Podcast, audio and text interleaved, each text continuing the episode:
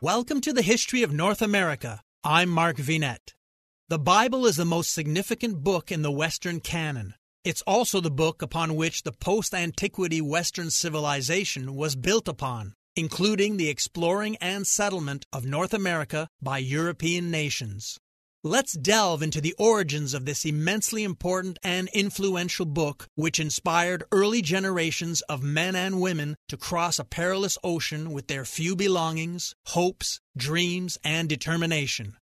They traveled to the shores of North America for various reasons, including economic opportunity, underemployment in their countries of origin, and a desire to escape political oppression.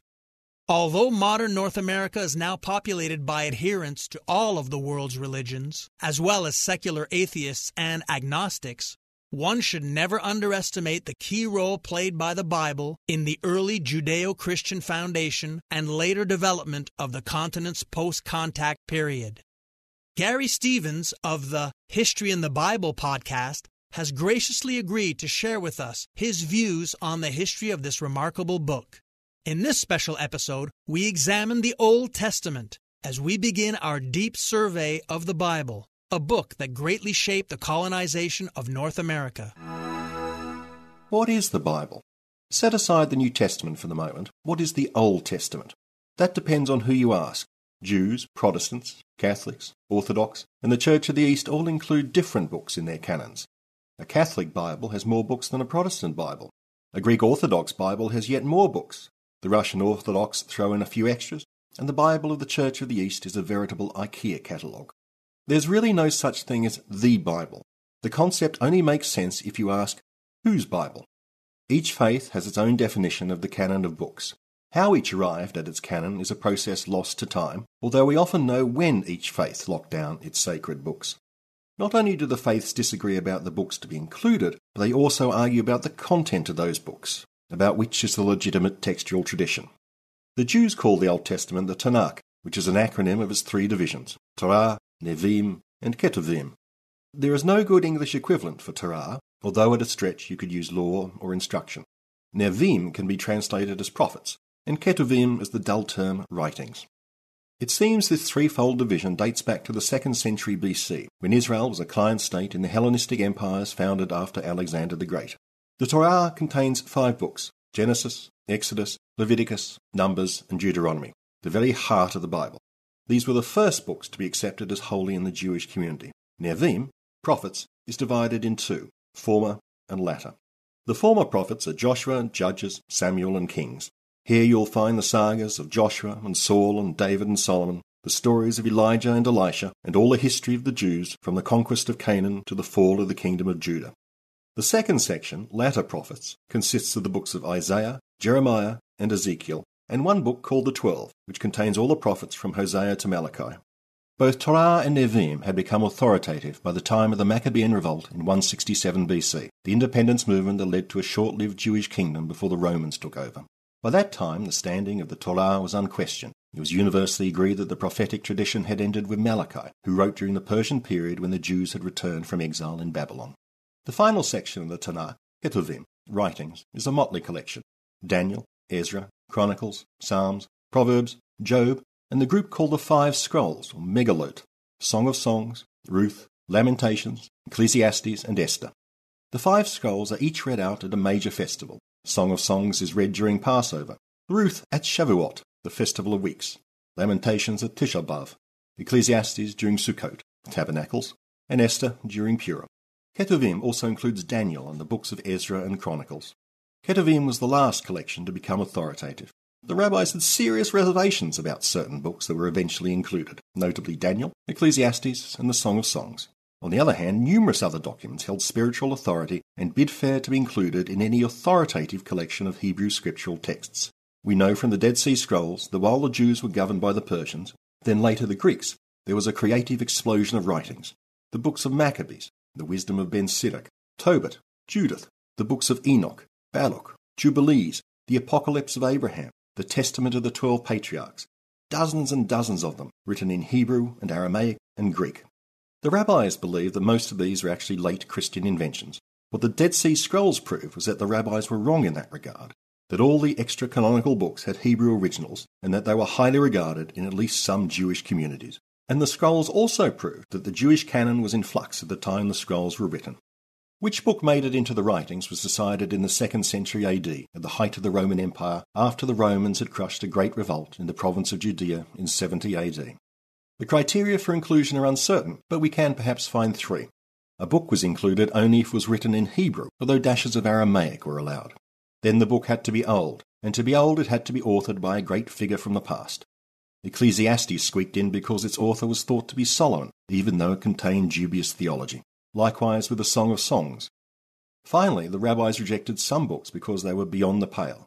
Maccabees, for example, taught that you could pray for the dead. And some books supported the views of the emerging Christian community far too much for the rabbis' liking. Their result was a canon of twenty-four books. The Christians ended up with all the books the Jews considered sacred, and many they did not, and for that we have to thank the Septuagint. The Septuagint is one of the two great textual traditions behind the Bible. The first, and most important, is called the Masoretic tradition of texts. The Masoretes were Jewish scribes and scholars who worked in the Middle East between the fall of the Roman Empire and the Norman conquest of England in the eleventh century A D. They took it upon themselves to copy the biblical texts with great care, to preserve them from generation to generation. It was absolutely critical to them that the Torah be preserved exactly as it was from the days of Moses himself, for it was the Word of God. A single error of transcription, a single letter wrong, was a sin. They faced fearsome problems. Hebrew, like its related languages Phoenician and Canaanite, has only consonants and no vowels. The first language to use vowels in its alphabet was Greek. If English were the same, the letters B T could mean bit, or but, or bet, or bat, or about, for that matter. Why God blessed the Jews with such a defective writing system is a question no doubt best left to the rabbis. Things would have been a lot simpler if the Masoretes had photocopiers or digital media. The Masoretes were concerned that Hebrew was fading as a spoken language. They also wanted a system that would help them copy the biblical texts with absolute accuracy. The Ben Asher family invented a way of marking vowels, and also marking accents and musical notes that Jews could use when the text was chanted in the synagogue. They invented a set of symbols to aid copyists. These symbols gave the scribe copying the text information about unusual forms or words that should not be changed. For instance, they might put a circle over a word that occurred nowhere else in the Bible. In the margin, they would then put a letter which told the scribe, yes, this is a unique word, but it is not an error, so just copy it the way it is. The notes at the top or bottom of a page would usually give more information about the symbols in the side margins. The oldest copy of the Masoretic text of the Tanakh we have is called the Leningrad Codex, written in one thousand nine A D. It is called a codex because it is a book rather than a scroll. Until the discovery of the Dead Sea Scrolls, it was the oldest Hebrew text known. It is used as the basis for almost all printed editions of the Tanakh and is regarded as the definitive text, capping over a thousand years of scribal copying. The second great textual tradition, the Septuagint, which means, roughly, seventy-two, is the name given to a translation of the Hebrew canon into Greek, begun in Egypt of King Ptolemy the Second in about two hundred seventy B C, some fifty years after the death of Alexander the Great. Hebrew had always been the language of a small community. For centuries, Jewish traders and intellectuals had also spoken Aramaic, the lingua franca of the entire Middle East. By two seventy B C, Hebrew was fading as the language of everyday Jewish life, although it survived as the language of schooling and liturgy. Think Latin. The Greeks brought a new common language and the need for a new translation. The historian Josephus relates the origin of the Septuagint, quoting at length from what is almost certainly a fictitious letter from a Greek author called Aristaeus to his brother Philocrates. But who worries about fiction when a good story is being told? According to the letter of Aristaeus, Ptolemy wrote to Jerusalem, quote, King Ptolemy sends greeting to the high priest Eliezer. Since there are many Jews settled in our realm who were carried off from Jerusalem by the Persians at the time of their power, and many more who came with my father into Egypt as captives, and I, when I ascended the throne, adopted a kindly attitude towards all my subjects, and more particularly to those who were citizens of yours. Now, since I am anxious to show my gratitude to these men and to the Jews throughout the world, I have determined that your law shall be translated from the Hebrew tongue into the Greek language, that these books may be added to the other royal books in my library. It will be a kindness on your part if you will select six elders from each of your tribes, men of noble life and skilled in your law, and able to interpret it, that in questions of dispute we may be able to discover the verdict in which the majority agree, for the investigation is of the highest possible importance. End quote. Hi, everyone. If you've been injured in an accident that was not your fault, listen up. We have legal professionals standing by to answer your questions for free. Call now and find out if you have a case and how much it's potentially worth. Call eight hundred, two one eight, six zero one zero. I'm here with spokesman John Wolf. So, John, tell everyone listening who should call right now. Well, Maria, first off, thank you for having me here. It's always nice to answer the listeners' questions. Now, as far as who should call in, anyone who's been injured in an accident and think you deserve compensation, give us a call right now, eight hundred, two one eight, six zero one zero. You'll find out if you have a case and how much it's potentially worth. Thanks, John. You heard it, folks. Take advantage of this opportunity and call now, eight hundred, two one eight, six zero one zero. Advertisement sponsored by Legal Help Center may not be available in all states. The high priest was more than happy to oblige. He sent seventy-two scholars to Alexandria to each translate the entire Torah, a task they finished in seventy-two days. Legend later had it that each translation was found to be identical, thus sanctifying the godly enterprise. From that number of scholars and of days we have the text's name, the Septuagint, seventy-two. Other Hebrew texts were translated in the decades after and came to form the first great written version of the Bible.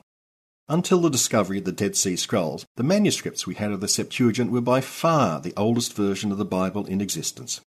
It became enormously influential because it established the concepts needed to render Jewish thought into the more cosmopolitan language of Greek, which would become the second language of the Roman Empire. And the Septuagint remained a lasting inspiration.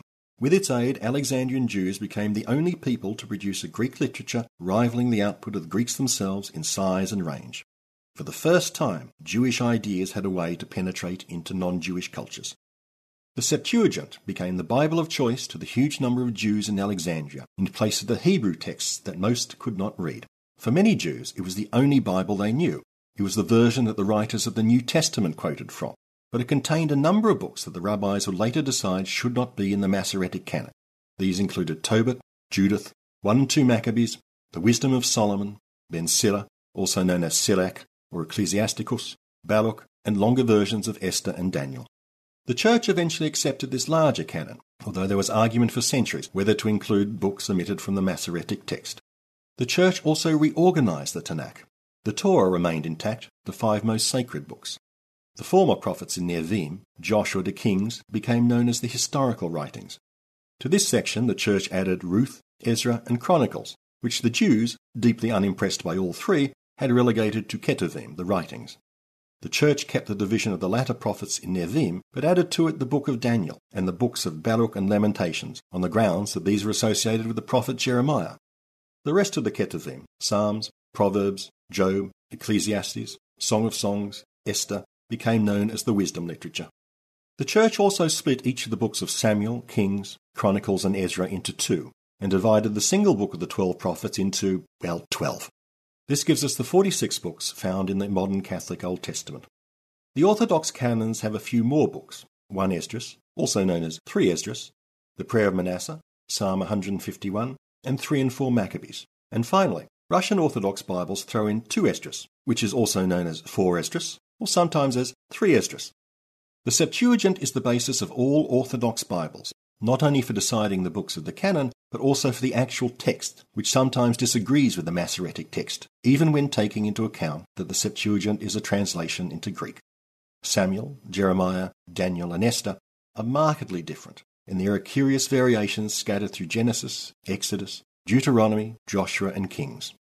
Other Christians and the Jews favour the Masoretic text. The Bible used by Catholics until the middle of the twentieth century was the Vulgate, a translation that Saint Jerome made from Hebrew into Latin in the dying years of the Roman Empire, around the year four hundred A D.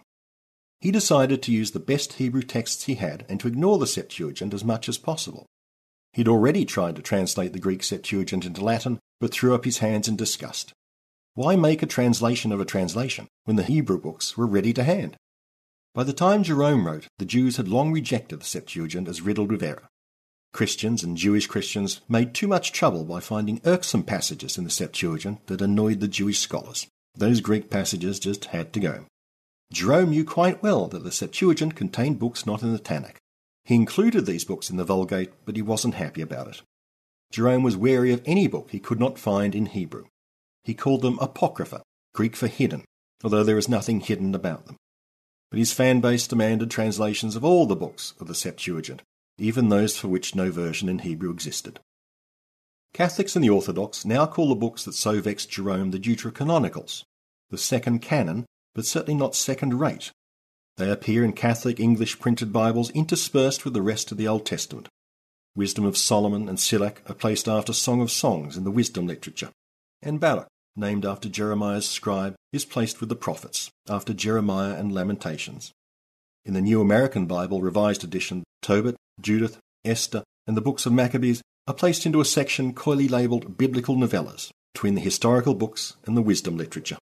Protestants use Jerome's term and call these books the Apocrypha, implying they are, indeed, second-rate and rather suspect. If they appear in printed Protestant Bibles at all, they appear as a single block between the Old and New Testaments. You can thank Martin Luther for that. He thought the apocryphal books supported everything he detested, indulgences and the notion of purgatory. Citing Saint Jerome, he returned to the canon of the Tanakh in his German translation of the Bible in fifteen thirty-four. The new faiths of the Reformation followed suit. In the English-speaking world, seventy years after Luther's Bible, the tremendously influential King James Version of sixteen eleven placed the apocryphal books in a separate section. Few English-language Protestant Bibles include them today. The Anglican churches are a little more flexible and permit the apocryphal books to be used for instruction, but not as a source of doctrine. Passages from Baruch and Sirach are even included in the weekly readings, the lectionaries. Catholics reserve the term apocrypha for the least popular texts, the ones found only in Greek or Slavonic Bibles, three and four Maccabees, the Prayer of Manasseh, Psalm one hundred fifty-one, and one and two Esdras, or three and four Esdras, depending how you count. So we have two textual traditions, the Masoretic and the Septuagint. Which is the real one, the one that shows us the authentic Bible as it was written? Jews are absolutely insistent that the Masoretic text is the Word of God and cannot be changed by a single letter, even when the Hebrew makes no sense. First Samuel thirteen one, for example, says, "Saul was years old upon his becoming king, and for years he reigned as king over Israel." This makes no sense as it stands, since the numbers are missing before the two words years. This verse is not in the Septuagint at all, which starts chapter thirteen with verse two. It was partly to clear up such confusions that the Masoretes constructed their system of marginal comments. In Jewish communities, the Hebrew text has always been central, even when many Jews did not understand the Hebrew. Those who translated the text produced a version that was markedly influenced by Hebrew phrasing, idiom, and syntax. Judaism insists on preserving some familiarity with the Hebrew text and language. This explains the prominence of Jewish versions that display the Hebrew and English on facing pages. Even when the Hebrew is not physically present, it is typically brought to the reader's attention through numerous notations and references, and this my Jewish Study Bible does, with extensive commentary on every page. Orthodox Christians argue that the Septuagint preserves the oldest and most reliable tradition. Until the Dead Sea Scrolls were found, their argument had indeed some force, since the oldest manuscripts of the Septuagint dated back to the late Roman Empire, five hundred years older than the oldest Masoretic manuscripts. If the Septuagint was good enough for the Gospel writers, the Orthodox argue, it is good enough for the faithful. And the Orthodox also contend that the Septuagint is the inspired Word of God, and that where the Masoretic text differs, it is because of Jewish tampering. I suppose that tampering is one way to describe it, but it's not a helpful one. Dozens of versions of the biblical books floated around the Greek states and later the Roman Empire, as the Dead Sea Scrolls attest. There was no such thing as a correct version, although most Jews and Christians felt that somewhere out there was an ideal and perfect text. But in the end, the compilers of the Septuagint used the manuscripts they in fact used, and so did the scribes who worked on the Masoretic texts. Most of the Dead Sea Scrolls follow the Masoretic tradition, but there are also scraps that follow the Septuagint, and scraps that follow neither. The scant texts we find a few generations after the Dead Sea Scrolls all follow the Masoretic tradition, which leads us to believe that the text of each book had gelled by one hundred fifty A D, the height of the Roman Empire. Where the Jews and the Eastern Orthodox are inflexibly adamantine about the authenticity of their own textual traditions, the Protestants and Catholics are much more relaxed. The New American Bible, Revised Edition, is based on the Masoretic text, but its compilers also went to the Septuagint and to the Dead Sea Scrolls, where they felt those provided better readings. In Christianity, translation was present from the start. Although Jesus spoke Aramaic, his words were preserved and disseminated in Greek. Translation was fundamental to Christianity from the very beginning, an essential part of its mission to bring its Holy Scriptures to the Greek and Latin speakers of the Roman Empire. Check out the YouTube version of this episode, which has accompanying visuals, including maps, charts, timelines, photos, illustrations, and diagrams. I'm Mark Vinet, and I hope you're enjoying the ride.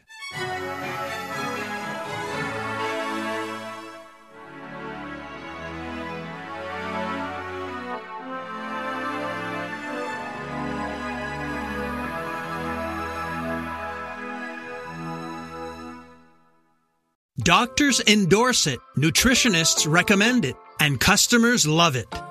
Calotrin Healthy Weight Loss. Ron in Texas lost thirty-five pounds. Marie in Pennsylvania lost one hundred seventeen pounds with Calotrin. Diane not only lost weight, but she also found relief from arthritis. Lynn lost over forty-five pounds. Calotrin contains collagen, the most abundant protein naturally occurring in the human body, which decreases as we age. Taking Calotrin promotes better sleep, more energy, less joint pain, and best of all, weight loss. Calotrin has an amazing eighty-six percent success rate with their ninety-day supply. And this week, take advantage of their President's Day sale. Buy the ninety-day supply and get an extra month free, plus free shipping. Ordering is so easy. Just text the word HISTORY to the code three oh six oh five, and we'll send you a link to this special offer. Again, text HISTORY, that's H I S T O R Y, using the code three oh six oh five.